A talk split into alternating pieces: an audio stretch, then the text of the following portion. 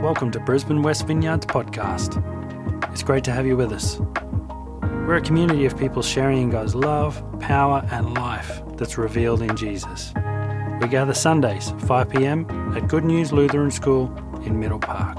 We exist simply for the King and His kingdom, that His will be done on earth as it is in heaven.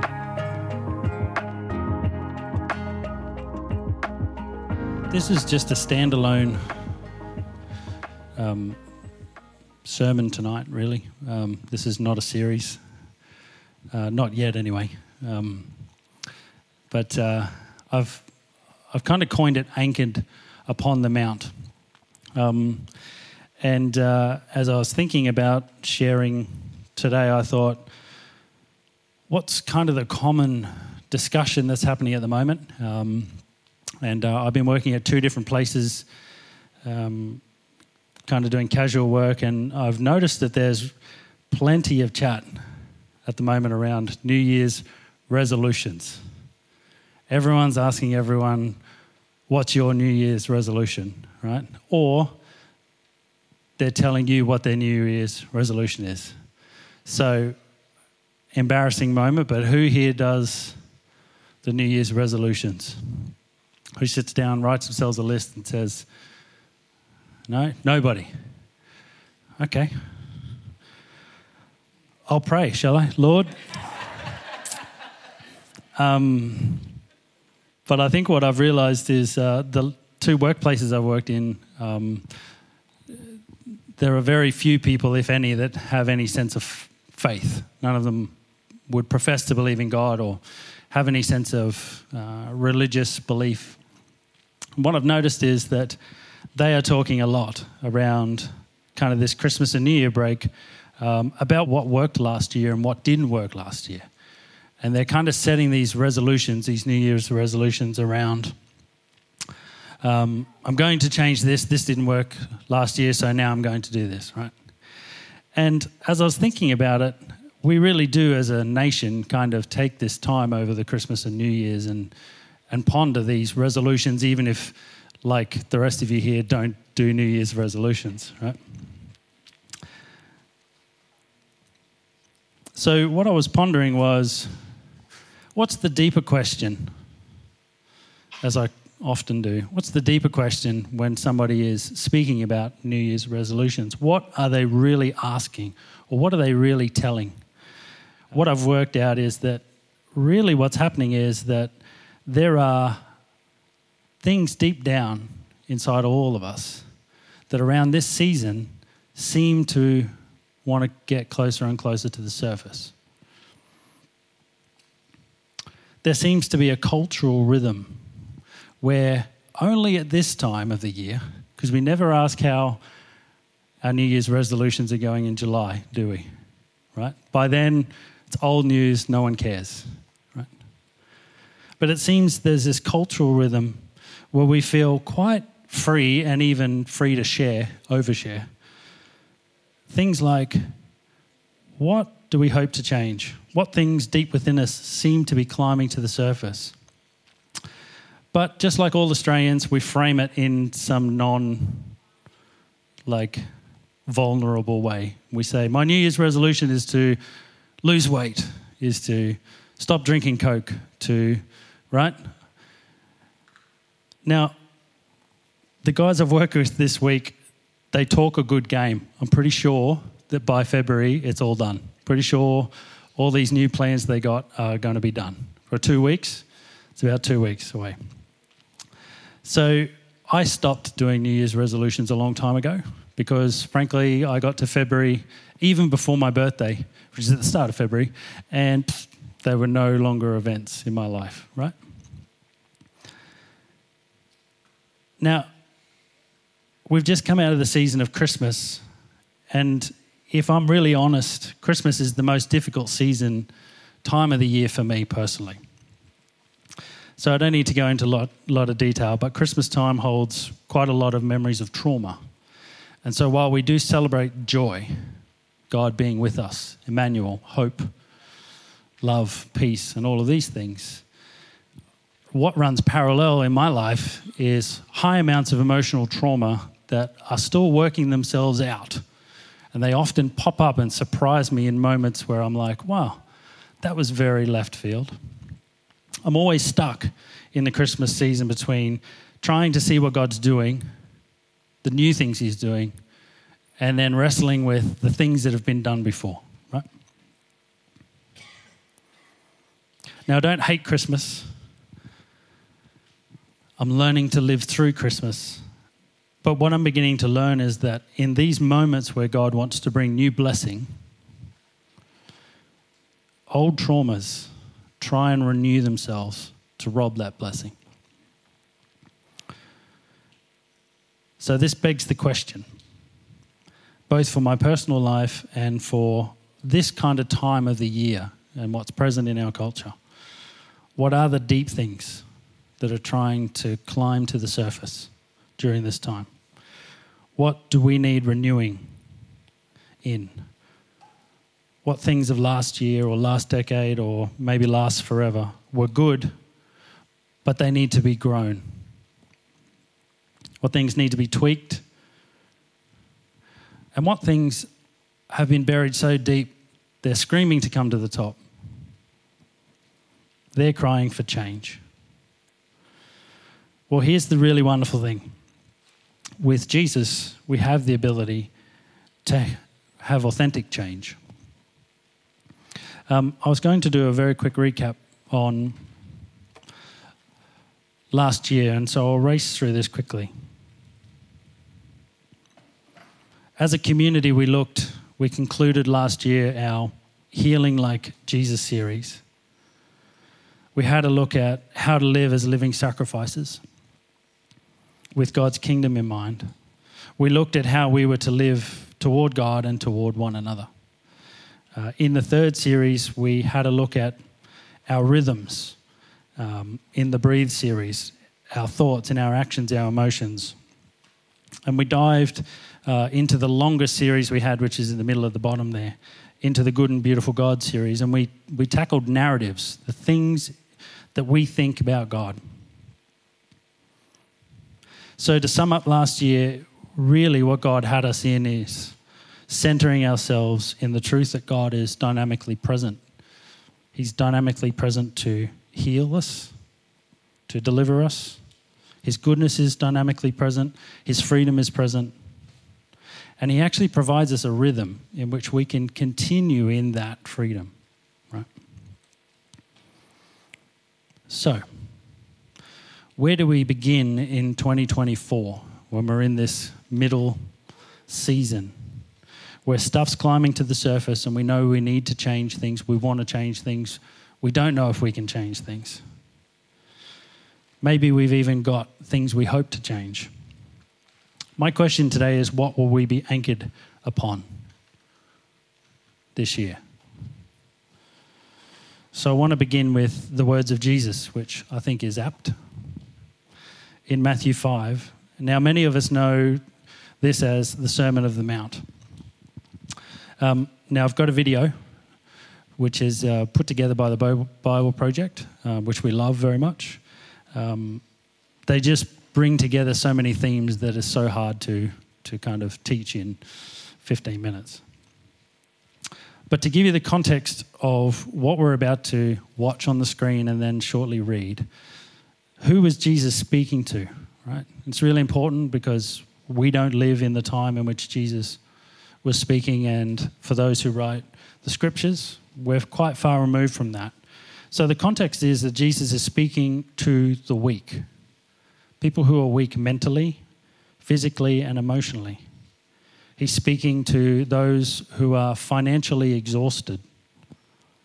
He's speaking to those who are just begging for social change. He's speaking to parents who desire a future without war and oppression and suffering. He's speaking to those who suffer under the power of corruption, maybe in their workplace or the local government. He's speaking to those who find it hard to fit into communities. And on top of it all, he's speaking to those who have actually lost faith in God and people. And he knows that as he's speaking, the people are calling out for change. But it's not just any change. The Sermon on the Mount is Jesus declaring there's a new king and there's a new kingdom.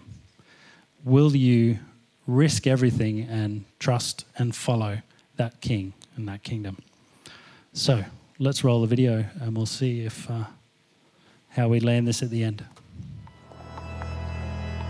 If you've ever heard of Jesus of Nazareth, you probably know he was a famous teacher, and his most well known words have shaped the lives of billions of people throughout history.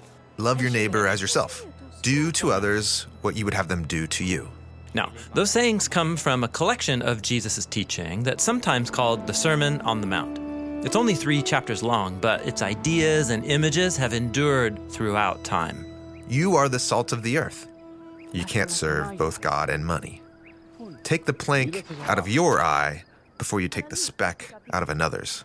In the sermon are some really challenging teachings. If anyone strikes you on the cheek, turn and offer him the other cheek. Love your enemy and bless those who persecute you. And there are also some really puzzling teachings. If your hand causes you to sin, cut it off?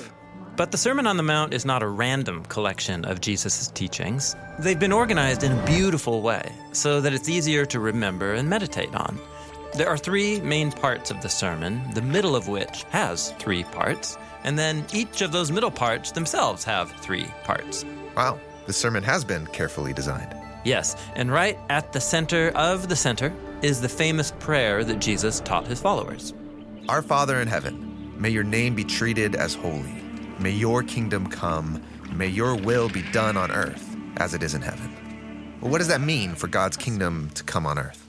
Well, we have to remember that Jesus was Jewish, and he grew up meditating on the Hebrew Bible, the sacred scriptures of Israel, and they told the story of God and all humanity. How God created a well ordered world and appointed humans to rule it on his behalf.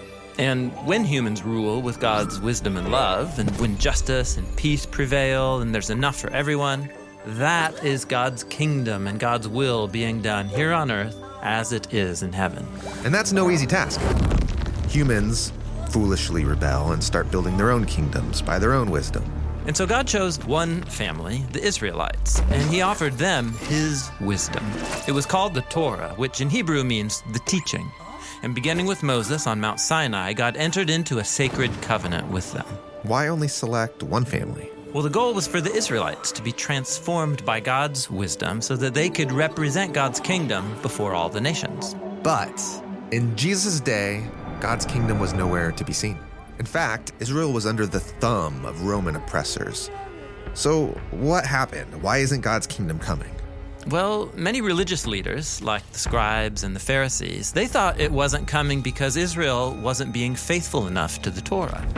Other leaders, called the Sadducees, thought it would be best if Israel found a way to cooperate with Rome, and so they became the power brokers of Jesus' day. Some ran for the hills to become freedom fighters against Rome, They're known as the Zealots. and still others withdrew to the desert, waiting for God to use them to start a new Israel. But walk around the hill country of Israel, like Jesus did, and you'll mostly find normal people figuring out their lives as best they can. Most were barely hanging on, lots of poor and sick people. Many had lost their land to the Roman occupiers and were struggling to pay the heavy taxes. They were powerless and hopeless. And so Jesus went to these people, healing the sick and announcing that God's kingdom was arriving. People gathered from all over to hear his teachings. And one day, Jesus went up to a tall hill and said the arrival of God's kingdom was starting here and now with them. You mean with the powerless, the weak, the nobodies? God's kingdom begins here? Yes, this is why the very first line of the Sermon on the Mount is Blessed are the poor in spirit. In other words, where can you go and see God's presence and blessing springing to life? Among the rich? Among the powerful? No, Jesus says. Look where people are poor, where they feel crushed and defeated. God's kingdom is beginning with the people standing right here.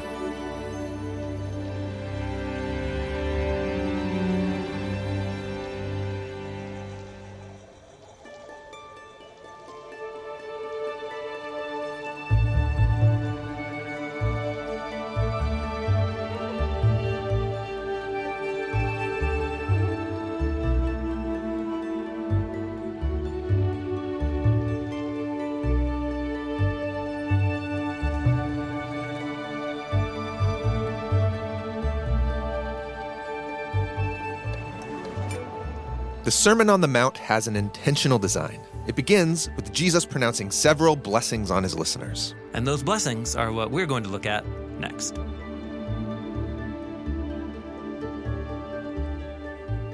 Project are going through, they're going to spend the year in the Sermon on the Mount. So I encourage you, our household is going to do it. Download the app on whichever device you use, and um, there's a new video released every five weeks. But in the weeks in between, they're going to go through and unpack uh, what it means.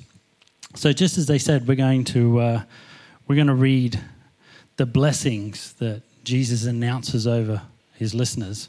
Um, now, this translation um, is the Bible Project's translation. Okay, so you won't find this in in any of your um, apps, so you can read along here. But we want to read this because this is the stuff we want to anchor ourselves in in 2024. So let's have a read. It says, How good is life for the poor in spirit, because theirs is the kingdom of the skies. How good is life for those who grieve, because they will be comforted. How good is life for the unimportant, because they will inherit the land.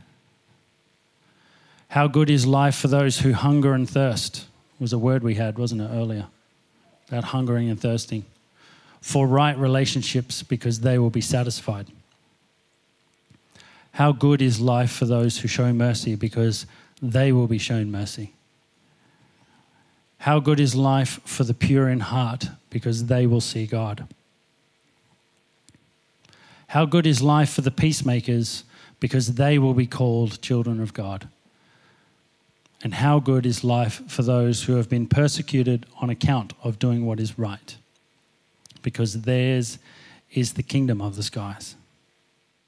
How good is life for you when they insult you, persecute you, and speak evil things against you on account of me? Celebrate and shout for joy, because your reward is great in the skies, because this is how they persecuted the prophets that came before you. So we'll stop there. That's the first section. So, in our deepest challenges this year, and in the midst of our deepest changes this year, what are we going to be anchored to? My sense in writing this is that some of us are longing to be comforted, and that comfort has not come. Some of us have lost inheritances that we're still waiting for. And I don't just mean financial ones, although it can include that. Some of us long to be a part of a genuine family where we fit in. Some of us long for authentic change.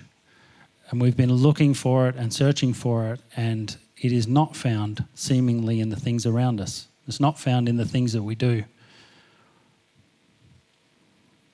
It's interesting here that Jesus speaks about the blessings that come upon his people. He's encouraging them, come and live the good life. Now, when I read it, I really struggle to celebrate how good is life for you when they insult you. I've never been insulted and thought, oh, that felt so wonderful, right? So there's something in this that Jesus is asking us to dig down into. He's reminding us actually that God is very present with power. He's present to bring blessings even when there's buffeting. So, it's the first time that we gather this year. Will we hear God's call that's currently in discussion at the moment in the culture around us? Will we hear God's call? That change that is looking to happen, that's creeping towards the surface, that year on year we do our best and set aside. As Jesus people, what he's saying is it's not in our strength that change takes place. It's actually in God's blessing that change takes place. So, our questions are Will we allow God to anchor our identity? Will we allow God to anchor us into authentic righteousness? Will we allow God to anchor us into His wisdom this year? And so, this is the concluding thoughts. Just three questions. I think it's only two, actually. But what does it mean for God's kingdom to come around me, right in the middle of where I find myself? In the place between where we are today and the things that are going to change. What does that look like? Have we been praying, God, change this, change this, change this? instead of saying, God, what do you want to change here? What does it mean for God's kingdom to come around me? And secondly, what does living by God's wisdom look like? If there's blessing in the buffeting, as Alan Redpath wrote, there's a book on it in Corinthians, Second Corinthians, I think it is. He talks about this idea that the kingdom of God comes powerfully in the middle of the poor, and in the middle of the broken, and in the middle of the trauma. And so I just to take a moment, and then we'll go and grab a tea and coffee and knock off early. Everyone likes a short work day.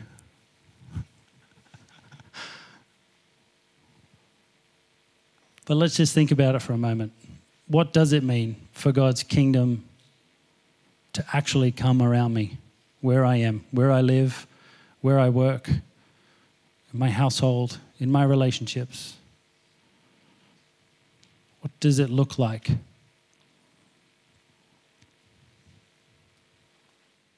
And what does it look like if we are to live by God's wisdom? Can we take Jesus at his word and say it is the good life?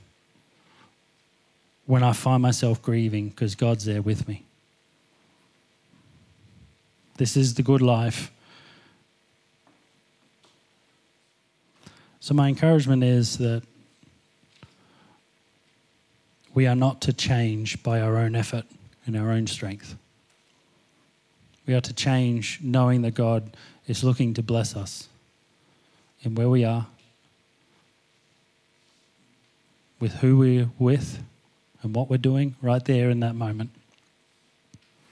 And our strength comes from His blessing us in that moment.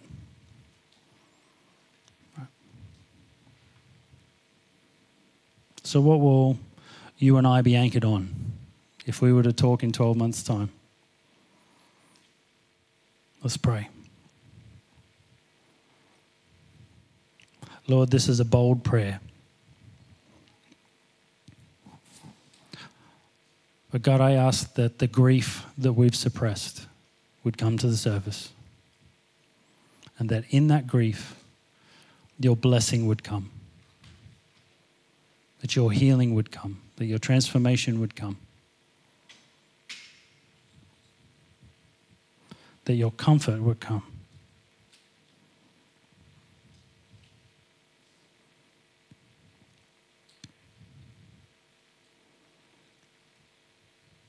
God, I ask that for those of us who are so hungry and thirsty that we have quit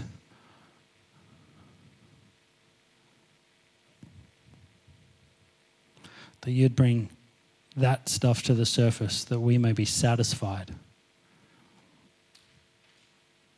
That we wouldn't go just one more year around hoping for change.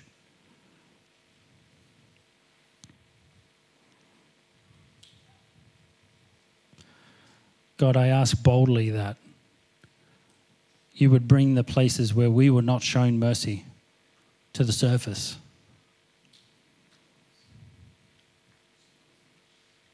So that we can extend the blessing of mercy.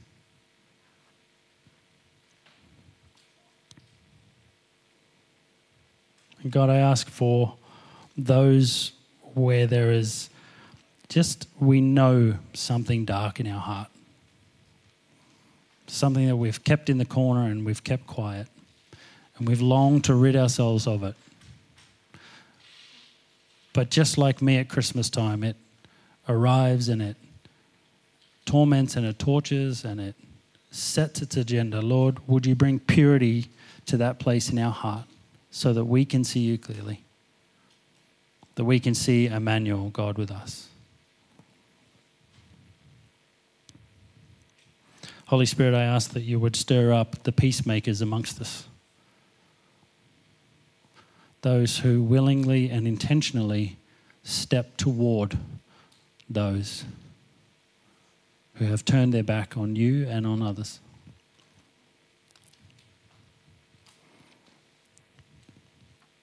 And lastly, Lord, I ask that for those of us who have been persecuted because we trust in you, for those of us who have been insulted, and for those of us who have had lies spoken against us.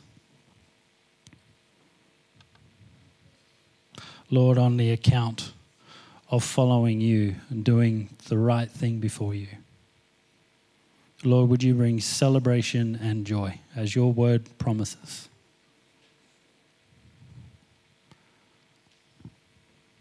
Let those things come to the surface, Lord. And let us be anchored on your words and on your kingdom.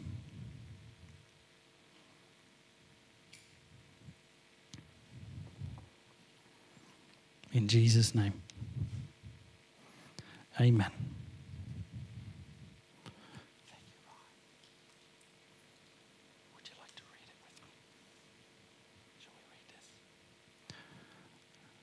So Ryan and I would like to read you Matthew 5:14, if that's okay. I'll show you the picture so you're all aware of the general theme in which we're going with here. Ready? Okay. Here we go. You are the light of the world, the city on a hill it cannot be hidden. Well done, buddy. Thank you for sharing that with us. So, if you'd like some prayer, we'd love to pray with you. Grab somebody next to you, or you can come out and get prayer. Here in the vineyard, everyone gets to pray. That's our motto. It's what we live by, because we expect everyone can hear from the Lord.